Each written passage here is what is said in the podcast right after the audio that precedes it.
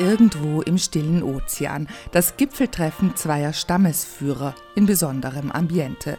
Dramaturg Malte Ubenauf. Also mitnichten ist dort eine Insel und ein Palmstrand zu sehen. Regisseur Christoph Marthaler lässt Häuptling Abendwind in einem Prunksaal samt Kronleuchter spielen. Damit ist die Skurrilität von Johann Nestreus Stückvorlage um eine weitere Windung vorwärts gedreht. Heil euch, ihr Großlulu, denn eure edle Kraft und eure Gastfreundschaft auf Erden sondergleichen, sie sind ein Friedenszeichen für die Papatutu. Hauptthema der gemeinsamen Konferenz, die Zivilisation droht, die Heimatinseln zu überwuchern. Aber wenn es mir stick kommen mit ihrer Zivilisation, da schmeiß ich's alle ins Meer. Mit Häuptling Abendwind inszenierte Christoph Marthaler erstmals ein Stück des Biedermeier-Autors Nestroy. Malte Uben auf. Die Motivation hat durchaus mit der politischen Kraft dieses Stückes zu tun. Und man ist sehr häufig beim Lesen und ich finde beim Zuschauen noch sehr viel mehr darüber frappiert, wenn einem jemand sagen würde, dass dieses Stück aus, dem, aus der Mitte des 19. Jahrhunderts stammt. 1862 wurde Häuptling Abendwind in Wien uraufgeführt. Vorlage zum Stück war eine Operette von Jacques Offenbach. In Christoph Marthalers Inszenierungspartitur ist von Offenbach allerdings nicht viel geblieben.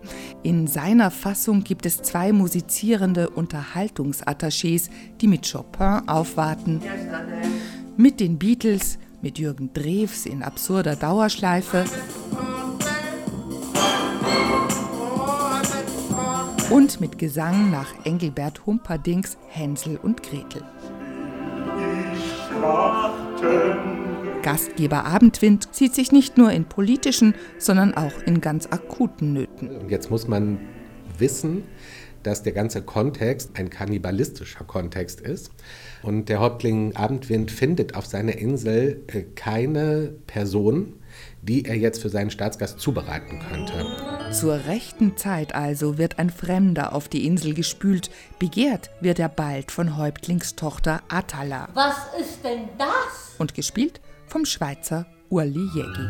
Verdammter stiller Ozean. Wie das Martaler Ensemble mit der österreichischen, dazu kunstvoll verschraubten Sprache umging? Man könnte es sich jetzt sehr leicht machen und einfach ein bisschen Österreicherln, aber das ist, glaube ich, gar nicht der Punkt. Was tiefer geht bei Nestroy, das ist das Denken und die Struktur, die dahinter ist und die Anspielungen, die er dahinter macht. Gesprochen wird also nicht im Wiener Slang, sondern so wie es steht, ja, so wie es geschrieben ist, wie der Buchstabe, wie wenn man die Note für Note liest. Und dann gibt das plötzlich auch einen ganz anderen Tonfall. Ein eigener Martaler Tonfall ist der Vorlage jedoch hinzugefügt, zum Beispiel in der vom Team erfundenen Menüfolge zum Gipfeltreffen. Gauländer Pilzragout auf einem Schaum vom tausendjährigen Vogelschiss. Zu erleben ist ein Abend voll sprachlicher, musikalischer und inszenatorischer Schmankerln. Ein glückliches Ende, auch in Sachen Liebe, gibt's quasi zum Dessert. Wunderbar, die schwarze Atala.